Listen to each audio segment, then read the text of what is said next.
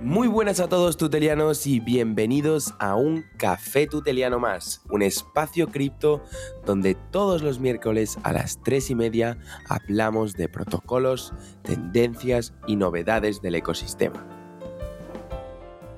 Muy buenas a todos, ¿qué tal tutelianos? Bienvenidos de nuevo a una nueva temporada de Cafés Tutelianos, este espacio que tenemos para que todos los tutelianos vengan y aprendan sobre cripto y blockchain unos 30 minutos. Hablamos de protocolos, hablamos de novedades y tendencias en el mundo cripto y todo esto lo hacemos para aportar más contenido recurrente a nuestra comunidad. Y empezamos la temporada con un café tuteliano muy chulo tras un reporte alumni que redactó Dimitri Orga, un super tuteliano de la comunidad.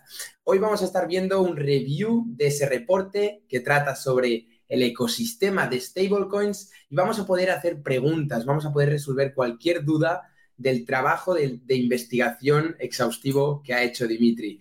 Tenemos a Dimitri ahora mismo aquí en la sala. ¿Qué tal, Dimitri? ¿Cómo estás? Muy buenas, muy buenas tardes y muchas gracias por la presentación, Xavi. Y bueno, la verdad que es un placer estar aquí y, deseando poder compartir conocimiento con todos vosotros. Estupendo, estupendo. Vamos a. Este, este, este café tuteliano lo hacemos un poco en un review, pero partimos de la base del reporte que tenéis disponible en el CryptoBlog, ¿de acuerdo? Voy a compartir por YouTube un enlace, pero aquellos que nos estáis viendo en el Zoom, podéis entrar a CryptoBlog y descargaros gratuitamente ese reporte del que vamos a estar hablando hoy. Dimitri, han pasado, ha pasado un verano desde la redacción de ese, trabajo de investigación y yo creo que el mercado cripto ha cambiado bastante, ¿no? ¿Cómo has visto el ecosistema de stablecoins este verano? Ha llovido bastante desde entonces. Lo curioso es que desde la caída de Terra, eh, luego os enseñaré una gráfica, pero realmente la capitalización de mercado en las stablecoins no ha cambiado. Se ha mantenido bastante, bastante constante, lo cual es muy interesante y hay que tener en cuenta al final que en el ecosistema cripto, quien realmente le da la liquidez, en definitiva, son las stablecoins. Por lo tanto, son un activo muy importante en, todo el ecosistema. Hoy me comentabas antes que vamos a estar hablando de, unos cuantos tipos de stablecoins, pero, pero, de una en concreto que, intenta ser un poco la, nueva era, ¿no? La solución a, a, la crítica que están recibiendo muchas algorítmicas. Pero te dejo compartir pantalla, te lo dejo a ti y, nos lo cuentas mejor, si te parece. Perfecto. A ver. Bueno, en primer lugar quería compartir este link que muchos ya conoceréis, es el link de Deciyama en la categoría de stablecoins. Y quería poner esta, esta foto porque es muy interesante saber realmente qué capitalización tiene el ecosistema de las stablecoins. 153 billones a día de hoy. Y como bien os he comentado, eh, este, este, es una métrica muy importante porque le da liquidez a todo el resto de, tokens y criptomonedas. ¿Vale? Entonces, un poquito por, por eh, desglosar la categoría de los distintos tipos de stablecoins, tenemos las que están respaldadas por fiat, respaldadas por dinero fiduciario, tenemos las que tienen posición de deuda colateralizada, o CDP en inglés, y por otro lado tenemos las algorítmicas. ¿vale? Entonces, eh, aquí abajo podéis ver que la dominancia de mercado de las stablecoins respaldadas por fiat son las, las más importantes, como son Tether, USDC y BUSD. En la cuarta posición tenemos DAI, con una capitalización de 6,38 billones. Y a continuación, en las stablecoins algorítmicas, el primer puesto lo ocupa Frax. Y digamos que después de la caída de Terra es, se, ha intentado desmarcar un poquito y ahora mismo eh, está en el podio esta clasificación. También quería comentar un dato muy interesante y es que, eh, bueno, para los que no sepáis eh, la magnitud de, 153 millones de dólares, pues sería la décima parte de la, del Producto Interior Bruto de España, por ejemplo. Aquí tenéis eh, un listado de Producto Interior Bruto. España se encuentra en la posición 15 y básicamente es un, digamos que ya es la décima parte, ¿vale? Entonces, eh, es un dato que quería, que quería traer también porque me parecía relevante. ¿Qué, ha hecho tan especial esta stablecoin nueva de Frax? Pues eh, realmente eh, lo interesante de Frax, que la tenemos aquí, ¿vale? Es la primera stablecoin algorítmica que está parcialmente colateralizada. Es decir, eh, parte se encuentra respaldada por USDC y otra parte tiene un, un funcionamiento totalmente algorítmico. Este comportamiento está controlado por el collateral ratio. En su génesis, cuando se creó Frax por primera vez, era del 100%. Es decir, por cada unidad de Frax que había en el mercado, estaba respaldado por una unidad eh, de USDC, por un dólar de USDC. Es un colateral que ha ido variando en función del tiempo y además lo interesante es que se ajusta en función de, la confianza en este protocolo. Cuando hay periodos de menor confianza, el ratio de colateralización se incrementa y cuando hay periodos de menor confianza, podemos darle paso a meter más la parte algorítmica. Y esa parte algorítmica la ocupa el, el token nativo FXS, Frax Shares, que, básicamente sigue el comportamiento de yo, yo sí quiero ahora mintear. Por ejemplo, eh, tenemos el collateral ratio al 90,75%. Esto quiere decir que una unidad de Frax ahora mismo está respaldada 0,9075 eh, en USDC y la fracción restante se ha quemado en FXS. Es un poquito el resumen, ¿vale? La introducción a Frax. ¿Y cuál, Sí, es, lo que iba a decir ahora mismamente. ¿eh? Aquellos que estáis siguiéndonos en Zoom o también en este directo que compartimos en YouTube, que por cierto, un momento spam, es el nuevo formato de los cafés tutelianos, podéis hacer cualquier pregunta en el chat. Estáis totalmente, eh, lo tenéis totalmente abierto para hacer cualquier pregunta. Yo antes también me compartía una duda, un, tuteliano, que voy a querer compartirla ahora contigo, ya que tenemos esa ventaja de poder estar viendo al detalle este review que nos estás haciendo, es que decía, bueno, las stablecoins se utilizan mucho ahora en bear market, pero ¿puedes realmente sacarle eh, yield, sacarle reward a unas stablecoins o simplemente te sirven para protegerte ante una caída? exactamente lo interesante de las stablecoins es justo momentos como los de ahora. Tenemos que intentar eh, investigar y analizar sobre todo estrategias en las cuales eh, tú puedas sacarle rentabilidad a la parte de, moneda estable en tu portfolio. Existen estrategias muy interesantes en las cuales tú puedes tener estrategias de short, es decir, ponerte en corto utilizando AVE. AVE es una plataforma de préstamos. Y de forma orgánica, si tu expectativa es eh, que van a bajar el precio de los criptoactivos, como podéis más o menos todos ver, nos encontramos en un bear market, Creo que es muy interesante eh, cuando estás en bear market eh, empezar a tener posición, eh, incrementar tu posición de liquidez, incrementar de forma orgánica el, el tener las monedas estables en tu portfolio. De tal forma que cuando llegue el momento del suelo o cuando creamos que, que, empieza a haber una recuperación en el contexto macroeconómico, hay poder tener una buena, un buen poder de compra. Tenemos poder para poder coger buenas posiciones y aprovechar toda la subida que, posteriormente vendrá. Entonces es muy interesante y bueno, por, terminar un poco con tu pregunta, yo sobre todo eh, utilizo estrategias de stablecoins en protocolos como AVE y luego también eh, monto pools de liquidez en Uniswap V3 y lo emparejo sobre todo con, con Bitcoin y Ether. Y son estrategias muy interesantes. No es un consejo de inversión, pero a mí, por ejemplo, es, es un poquito la dinámica en la que estoy operando yo ahora mismo. Porque si, si no me equivoco. Una, pregunta, perdona, perdona, Xavi. Sí. Yo también llega una pregunta, ya que estoy aquí en una pregunta de Dimitri. Y, y en base a Fras, que me parece súper interesante. Y, y, bueno, el otro día, por ejemplo, en el grupo de Deci estuvimos hablando un poquito de Frax, ¿vale? Y este Coins. Eh, ¿Tú crees que él puede influir, Dimitri, en la pérdida de confianza que se ha producido? ¿Puedes escrolar un poquito en Frax ahí desde pues, bueno, no sé, desde, desde mayo. Quizás son las pérdidas desde, desde, mayo, mayo, junio. Exacto. Y quiero decir, eh, el hecho, por ejemplo, de que Frax utilice USDC por debajo, con todo lo que ha ocurrido últimamente con Tornado, eh, ¿puede, ¿puede también afectar eso a la propia confianza es, muy, es, es, muy interesante que haces esta pregunta y lo bonito que tiene Frax es que al final todo ese USDC respaldado lo lleva a los amos operadores de mercado algorítmico. Todo ese exceso de garantía él lo despliega y le saca rentabilidad, ¿vale? Por un lado tenemos el amo, operador de mercado algorítmico de inversión, en la cual el exceso lo compra en tokens, ¿vale? Que se puedan revalorizar. Por otro lado, ese exceso lo emplea para poner posiciones de liquidez en distintos protocolos. Aquí es importante comentar que Frax ya ha desarrollado su propio ecosistema de liquidez lo tenemos aquí a la izquierda, se llama FraxSwap. han integrado un parámetro muy interesante, que es el TWAMM, que te permite fraccionar, eh, hacer una compra de cantidad elevada y fraccionarla en el tiempo. O sea, hay una especie de DCA. Tiene también el amo de curve, y aquí esto es muy importante porque eh, hay, eh, hay, un parámetro importante para stablecoins algorítmicas y es la on-chain liquidity. Al final, Frax está respaldado, eh, bueno, gran parte de la liquidez de Frax está en, el, en el amo de Curve. Eh, y luego, por otra parte, tiene, eh, despliega parte del exceso de, de, de, de en protocolos de lending. Entonces, USDC como tal no tienen en portfolio, la cantidad es muy baja.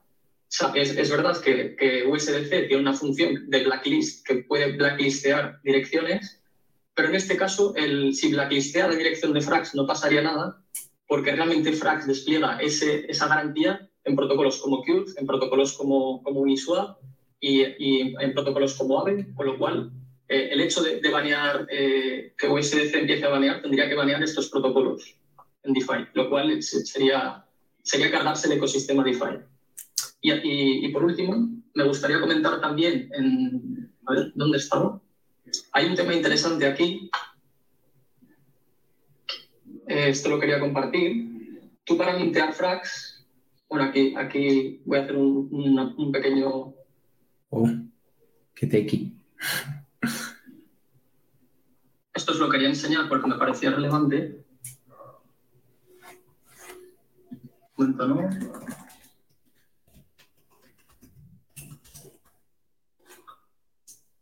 ya te deja, ya, están preparando el sistema para colateralizar con otras monedas estables. Tenemos DAI, tenemos LUSD, tenemos eh, la moneda estable de, de, Synthetics, USDP. Con lo cual, eh, sí es verdad que ahora mismo la dependencia con USDT es fuerte, pero están diversificando ya en sus smart contracts el posible eh, paneo o el posible blacklisteo que pueda sufrir. Toda, toda esta información súper interesante la tenemos disponible en la DAP frax.finance, ¿verdad? Exacto. Eh, estamos en el link de Frank's Finance, y lo tenemos, ¿vale? Ahora me parece que, que, ha ido eh, a la URL antigua, Frax.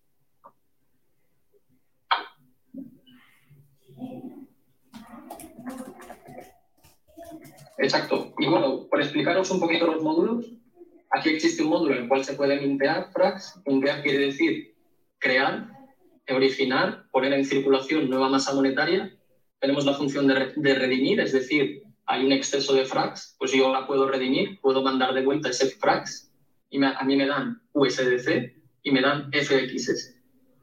Tenemos FraxSwap, que es el, el, Automated Market Maker eh, que ya tiene integrado el propio ecosistema de liquidez. Sobre todo lo interesante, a ver si se carga, es este módulo TWAMM, que para grandes cantidades tú puedes eh, decir, hazme compras cada X tiempo, ¿vale? La unidad básica son horas.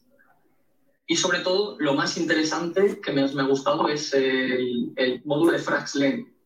Ya han desarrollado un mercado de préstamos semejante al de AVE, pero con la particularidad que cualquiera puede proponer su mercado de préstamos y acordar unas hojas de términos personalizadas en la cual puedes establecer fechas de vencimiento. Puedes establecer que el colateral, eh, que ya no tengas que sobrecolateralizar, puedes tener préstamos que, eh, entre dados, por ejemplo, en la cual no se necesite colateralización. Y, en definitiva, sobre todo, lo interesante es que sea todo on-chain, todo transparente y todo visible.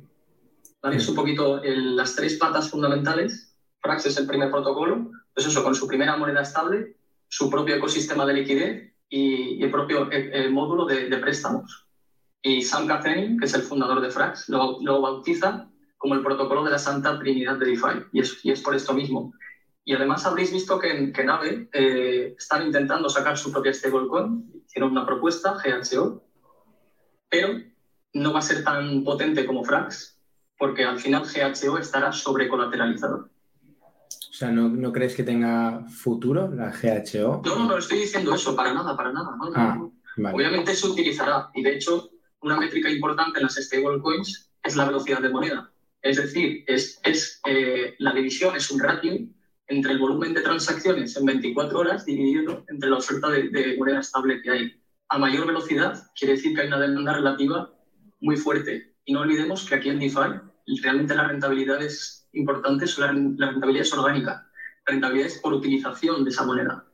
Entonces, todos estos módulos hacen que, la utilización de Frax se vaya incrementando. ¿vale? Nos llega una pregunta de aquí que pregunta em, un tuteliano nuestro. Dimitri, ¿cuál es, ¿cuál es la característica que más valoras de una stablecoin? La característica. Sí. Bueno, al final, el hecho, la, primera, por ejemplo, decisión que, que, tomé yo en su día fue, ¿elijo stablecoins centralizadas o descentralizadas?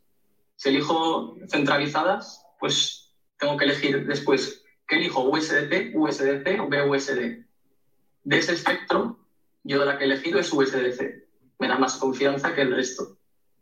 Pero es verdad que yo tengo más posición en, me gusta tender más hacia las descentralizadas y son por valores de principios. Mm. A mí, por ejemplo, me gustan DAI y Frax estoy investigándolo y sobre todo lo estoy investigando porque el propio protocolo de Frax tiene ya una moneda estable protegida ante la inflación. Se llama FPI, Frax Price Index. Es decir, tú ya puedes almacenar un stablecoin y es un stablecoin que se revaloriza si la inflación sube. Ostras. Entonces, métricas importantes eh, para una stablecoin, sobre todo, obviamente, eh, lo que comentaba antes, on-chain liquidity, es cuánta liquidez está respaldando on-chain esa moneda estable. Eh, ¿Realmente hay demanda relativa a esa moneda? ¿Se utiliza? ¿Vale para algo? Eso es muy importante también. Y luego, muy importante para mí, utilizar, yo utilizo Dune Analytics y aquí me meto ya en las tripas del modelo de negocios. Eh, aquí, por ejemplo, hay información muy interesante. Frax ahora mismo es un proyecto de 20 meses, 21 meses, y, está generando una media de, beneficios de 186 mil eh, dólares cada día. Esto si lo extrapoláis a 365 días, creo que eran unos 68 millones o algo así. Es un proyecto de, de, pues 21 meses, me parece que tiene. Y, es interesante. perdona, ¿cómo mide el beneficio Frax? Eso es lo que os iba a comentar, ¿vale? Eh, ellos al final, Frax, eh, a ver, lo tengo por aquí. ¿Vale? ¿Por qué es interesante Frax? ¿Dónde obtiene el beneficio Frax? Lo obtiene porque, eh, para los que no sepáis, Cube Finance es el protocolo donde se negocian las mayores cantidades de monedas estables, ¿vale? Aquí el, actor principal suelen ser las DAOs. Las DAOs que controlan los distintos pools donde ponen la liquidez, se les incentiva con CRV. Al final es, un, token, es una recompensa por aportar liquidez a estas posiciones. Lo interesante, lo interesante de aquí, me parece que estaba aquí, ¿vale? Es otra gráfica de Dune. ¿Quién controla la, gran cantidad de, CRV? Lo está controlando Convex. Aquí, como veis, en, en un 48%. ¿Pero qué implicaciones tiene, tiene, tiene esto? Tiene las siguientes implicaciones. Que en Convex, el líder de la guerra de Cube es Frax. Es el que más posición tiene, con lo cual Frax está controlando toda la emisión que se están generando en estos pools. Él puede, eh, eh, hay una cosa que se llama el bribing, él puede dirigir a qué pools se le incentiva más y menos. ¿Vale? Entonces, aquí es donde surgen los rendimientos orgánicos, aparte de todos los swaps, de todas las interacciones que pueda haber. Wow, súper interesante conocer mucho más del ecosistema Frax, ¿no? Y esta nueva stablecoin. Em, hay otra pregunta que nos preguntan por aquí. ¿Me, dejas hacer una pregunta, Micha? Por supuesto, sí, sí, yo voy leyendo preguntas que hay. una, pregunta, o sea, sin salirme de Frax, pero saliéndome un poquito y, relacionándolo con, por ejemplo, con Maker, con DAI, mejor dicho. Em, yo lo que veo, Dimitri, o sea, hago una reflexión que comparto contigo y quiero ser tu opinión. Yo, yo, creo que Maker en su, concepción y sus principios es, perfecto, ¿no? Es, es como el stablecoin genial, eh, descentralizada absolutamente, inconfiscable, toda esta historia. Pero claro, es, fíjate que es el primer proyecto que salió, la más antigua, y ya se está quedando, si vuelves a decir llama y lo vemos, se está quedando ya que, bueno, la paso a las y Trax está a punto de pasarle. Exacto. A punto, es la siguiente, ¿no? Entonces, mi pregunta es, aunque le queda un poquito, pero bueno, considerando el tiempo que lleva Frag, el tiempo que va DAI, pues a lo mejor le pasa en menos de un telediario. Entonces, ¿tú crees que DAI puede hacer algo eh, para, por un lado, intentar pillar a los grandes centralizados, que es una batalla que tiene perdida? O, piensas alguna estrategia que esté por ahí detrás de Maker que haga que no se quede al final como una, como un Yahoo ¿no? de, los buscadores. ¿O, piensas que va a pues, hueco? Es, buena, eh, eh, es, muy buena pregunta y yo creo que al final eh, Maker al fin, fue de los primeros protocolos que salió, las y, y tiene un tipo de arquitectura que diría yo a lo mejor poco modular. Entonces, es verdad que con el paso del tiempo es, es, es robusta, pero yo la veo que es poco escalable. Al principio se depositaba Ether como colateral y esto crea ya una ineficiencia. El, hecho de sobrecolateralizar una moneda es una ineficiencia de capital, cosa que con Frax no pasa. Tú realmente, si, si, si vas a pedir un, eh, un, préstamo en Frax, es una moneda, es una stablecoin mucho más eficiente. ¿Por qué? Porque no está sobrecolateralizada. Esto es un término que es importante. Y además, comparándolo con Frax, creo que al final Frax tiene una arquitectura muy peculiar basada en la modularidad y tú le puedes ir integrando distintos módulos. De hecho, es interesante porque la gobernanza puede cualquiera proponer propuestas de amos, operadores de mercado algorítmico, que básicamente, bueno, un amo es como una caja negra con, con cuatro funciones que, que, decide si el precio flax está por, por encima de un dólar, hace una estrategia, si está por debajo de un dólar, hace otra, si está pegada al dólar, hace una estrategia, y si está pegada al dólar y tiene beneficios, hace otra. Esto es lo que es un amo, al final. Y yo creo que con el tiempo Frax va a ganar cuota de mercado, pero porque simplemente es, eh, yo poniéndome en perspectiva, por, por el tema de la modularidad que ofrece, la integración, a mí me parece excelente en ese sentido. Y es un poquito mi reflexión también, en mi opinión. Y me gusta DAI también, pero el, el hecho de, de, que sea sobrecolateralizada introduce una ineficiencia de capital en, los préstamos, sobre todo me, ha gustado mucho esto, la, ineficiencia que realmente puede llegar a tener DAI por tener Ether eh, colateralizado. estamos llegando al final del, café tuteliano, pero si alguien quiere hacer alguna pregunta más, creo que nos puede dar para un par de dudas más. Yo sé que había un tuteliano que me preguntó una vez esta duda y no fui capaz de responderla y, y me gustaría preguntártela a ti, Dimitri, para conocer tu opinión. Em, ahora que ha salido ese segundo airdrop del token Luna, muchos aún tienen dudas de, qué pasó con la liquidez de, de, UST. No tanto cómo empezó, o sea, cómo terminamos en un death spiral, sino qué, pasó con la liquidez exacta y la capitalización. Y cuál sería un poco la diferencia entre la liquidez de UST y la capitalización que tenía. Vale, pues esta más o menos es una buena pregunta que más o menos me la podía, me, la he podido intuir que podría suceder. Genial. Entonces, eh, bueno, me he preparado aquí UST porque al final siempre, cuando hablas de monedas estables algorítmicas, lo primero que te dicen es, mira lo que pasó con Luna. Hmm. Pero es que la arquitectura de Luna y la de Frax no tiene nada que ver, es totalmente distinta. Y una cosa que quería destacar, eh, bueno, estoy en capitalización de mercado. Allá para mayo, 8 eh, o 9 de mayo, la capitalización, es decir, la oferta circulante de UST que había, era cercana a 20 billones, pero la liquidez on-chain en Curve, on-chain, esto es muy importante, era solo de dos. Solo había 2 millones de liquidez. Esto es, eh, bueno, o sea, 20 contra dos, dos pequeños incentivos para desestabilizar algo y ya empieza el efecto en cadena. Es cuando empieza, digamos, los corralitos aquí cosa que con Frax no puede suceder. No puede suceder porque siempre tienen controlado el, collateral ratio. Lo están monitorizando en todo momento. Y si os acordáis, Luna eh, compró, vendió lunas, me parece que era por mil millones de dólares en Bitcoin, precisamente porque querían respaldar parte de, querían tener parte de liquidez respaldando UST. Pero ¿qué problema tuvieron? Que no lo implementaron en los smart contracts. Y esto fue una debilidad aprovechada intentaron eh, defender el PEG con, con, con, de forma manual y esto al final eh, con, contra bots no puedes competir. Ostras, qué fuerte, no sabía eso de, de, de Curve, qué, qué barbaridad. Bueno, recordamos a todos, Xavi, todos los que nos estén escuchando, que hay un podcast buenísimo eh, en mi canal de Luego Siempre Inquietos, pero buenísimo porque es con Chema. Eh, sobre Terra Luna, que está genial, que, compra, que bueno, nos habla Chema de todo el desarrollo de Terra y sobre todo los últimos días de crisis, lo que ocurrió, eh, y es un podcast en el que se puede aprender muchísimo. Así que, bueno, si también lo dejas por ahí por los comentarios del, café, estará genial, ¿sabes? Estoy en ello, así es. Si no, lo tenéis disponible en, en Spotify con ese podcast, súper interesante también. bueno, pues ¿alguien tiene alguna última duda antes de ir cerrando? A mí me encantaría que me pregunten el que esté por ahí alguna cosa, aunque no tenga vergüenza. No, yo, también no, lo hemos dicho antes ¿eh? y, quiero aprovechar el momento. esas, estas estrategias que has mencionado antes de stablecoins, de utilizar en borrow y lending, esto, todo esto lo puedes aprender al máximo con uno de nuestros bootcamps, que además no solo eres súper tuteliano y, y exalumno de tokenización edición 19, sino que tomas parte de, algunas clases de los bootcamps y, eres profesor ya. Y creo que justamente el día de hoy, en el Bootcamp DeFi edición 24, vas a estar dando una clase de esto, ¿verdad?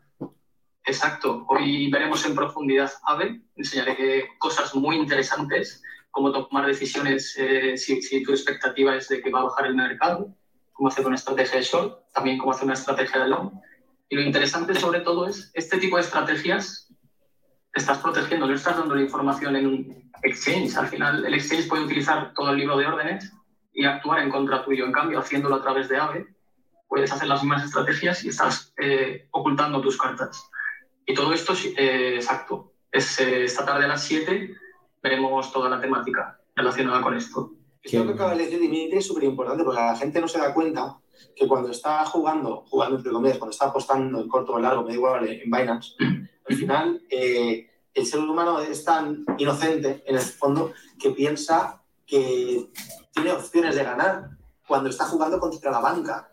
Es decir, yo siempre he dicho que si existen, no, voy a decir si existen los casinos, ¿no? Como negocios, es porque ganan pasta. Entonces, el casino se basa en vaciar los bolsillos de los que entran por la puerta. No tiene otra misión de eso. Entonces, la gente que piensa que se puede ganar dinero con estas estrategias en un CEX, eh, alguno habrá que gane. Es cierto que alguno gana, pero el 90 y mucho por ciento de la gente va a perder porque no puedes, por lo que tú acabas de decir, porque el CEX tiene toda la información y va a tener miles de millones de dólares preparados con, bots para, ir contra ti. Y, seguro que lo van a hacer mejor porque no tú no puedes competir contra, como has dicho, contra un ejército de bots, ¿no? Entonces, la, única, el único terreno donde podemos competir contra estas historias es en el mundo descentralizado.